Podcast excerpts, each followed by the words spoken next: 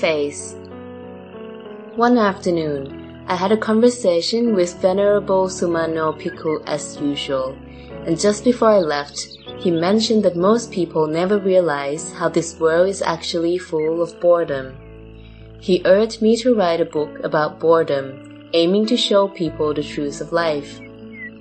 Then advised me on the topics that should be contained in this book. And so from then it became my assignment, which has developed into this completed book called The Invisible Boredom. I have endeavored to convey my message in many aspects, with the best of my ability, passed on through the experience I have reached before. So if there are any mistakes, I take sole responsibility. I wish that this book will, at least, become a glimpse of light that will inspire you to reflect on your life considerably, and eventually to come to the understanding of the truth.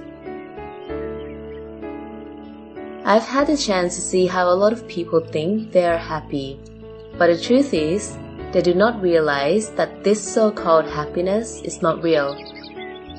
This book will gradually guide you to the truth about the wrong perception of happiness you've known for all your life, whether or not it is the real happiness.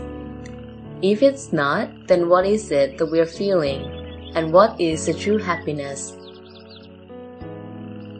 When you finish reading this book, you will begin to understand more about the truth of life, the real purpose of being born into this world, and the goal of living. Eventually, you will be ready to start the journey on discovering the true happiness by yourself. The true happiness cannot be attained by thinking or pondering, but by experiencing it with your heart. Only those who take on the journey and experience the ultimate truth will be able to attain the true happiness.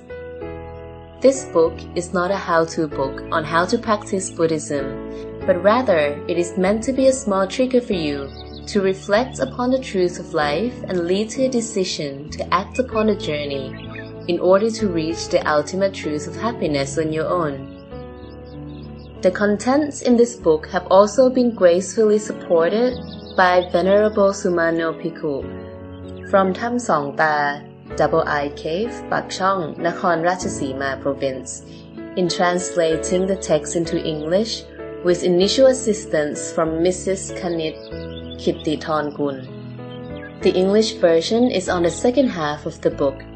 By having a bilingual book, it will be beneficial to Thais, foreigners, and anyone who is interested to gain a deeper understanding about life. For those who understand both languages, I recommend you read both versions, as it will definitely maximize the comprehension and the values of the content. Camouflage. A hamster on a wheel. Humanity encompasses a huge diversity of beings who come from many races, religions, traditions, and cultures. We can observe the incredible diversity in our world in the various races, religions, traditions, and cultures of people, and we have to add in heredity as well. Even amidst all the diversity, humans as well as animals have one thing in common. It is the fact that each and every one of them is doing everything they can to catch happiness. We do everything with the hope of achieving happiness, but how many can truly say they achieved it? Take a moment now and reflect on this. Now, reflect on your life, and you can see that when we were little, we could only cry in order to get someone's attention. Crying was the only way that we could get what we wanted. Our desires were simple but vital. We wanted toys, snacks, food, often a diaper changes, and more. Once we got what we wanted, we would stop crying. Of course, no one remembers how many buckets of tears we shed in our childhood in the quest to be happy and free from suffering. As we matured, it became time to attend school. We had to go to school, prepare for exams, and attend tutoring classes. With the onset of formal schooling, our childhood was gone and began a life filled with studying and the competition that came with it. Not only was the idea of success forced upon ourselves, but there was also the pressure from our family for us to get high grades so that we would be assured a place in the better schools. We worked hard and accepted the pressure to fulfill these expectations because we believe that if we succeeded, we would be happy. But we recognized that the student life was rife with stress, disappointment, and anxiety.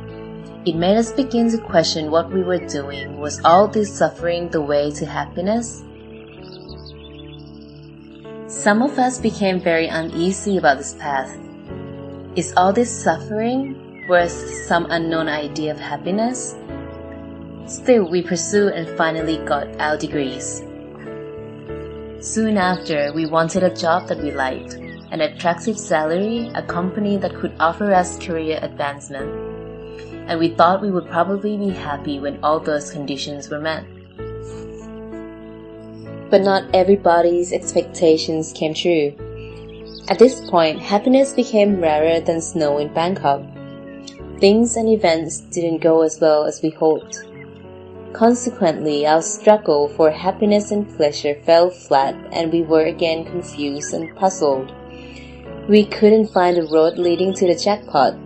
We were caught in a never-ending cycle of struggle and failure. Why is it never-ending? It is because our desires never end. It's our nature that we are never quite satisfied with the way things are. We always wanted more, more, and more. Even when everything has fallen into place, be it work or our personal assets, we are still not completely contented with our lives, because then life falls into downness once again. And with that, suffering started to creep back in. Life began to cry out for another shot of happiness. We lust for more success in order to keep us going, because reality threatens to make us feel small and meaningless. And therefore, we have to set a new target. Probably it's in the direction of creating a family.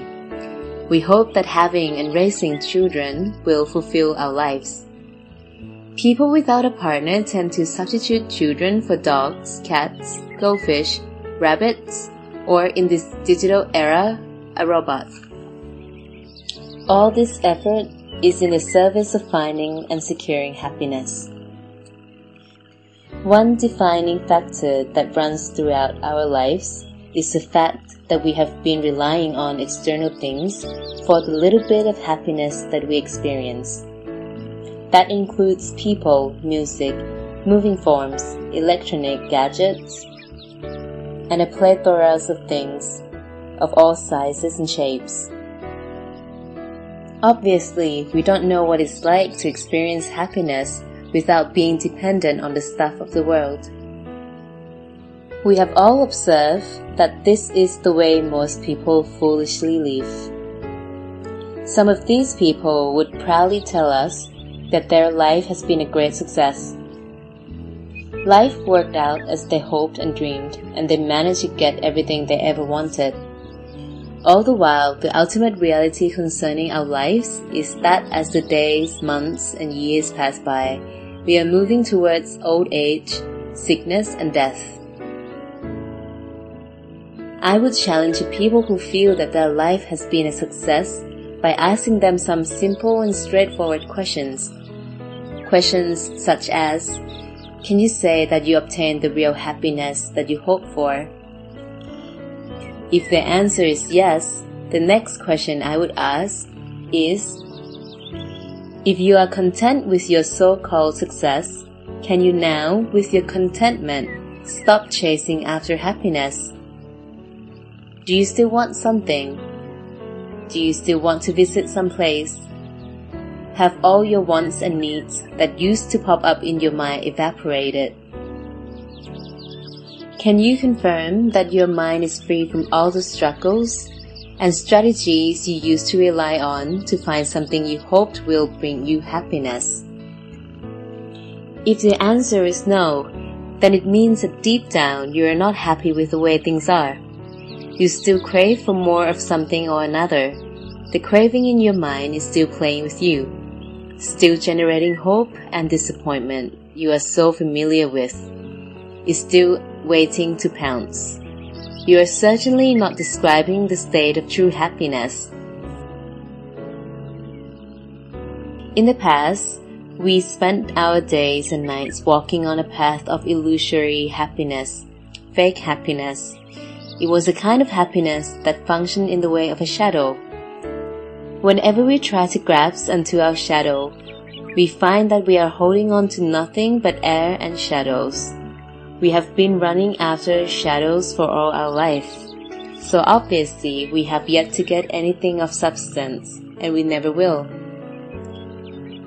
So now, we are poised to ask the question, if all we have been doing for more than half our lives hasn't worked, then where is the path to true happiness? True happiness arises in any moment when we are free from suffering. Whenever you're on a path that produces a free moment, you will instantly experience true happiness.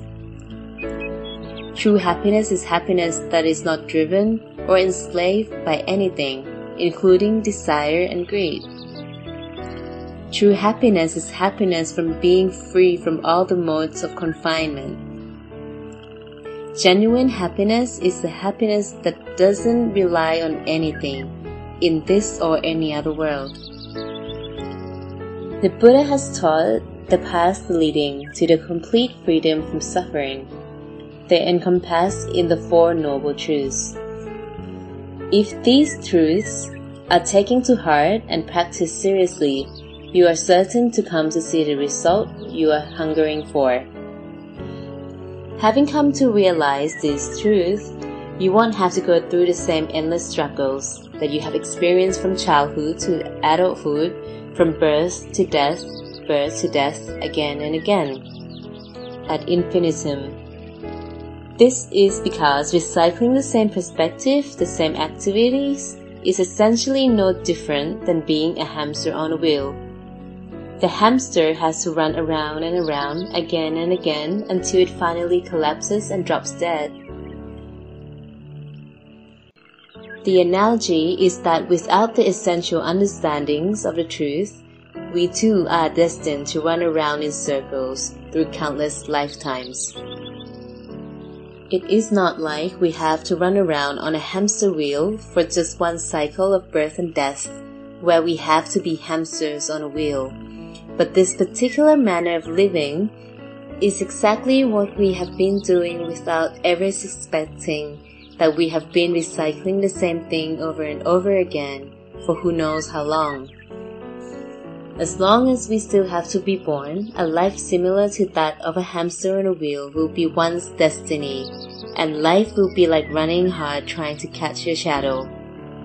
And if today you truly contemplate what the life of a hamster is really like, you will understand how utterly boring it is to have to live a life like a hamster.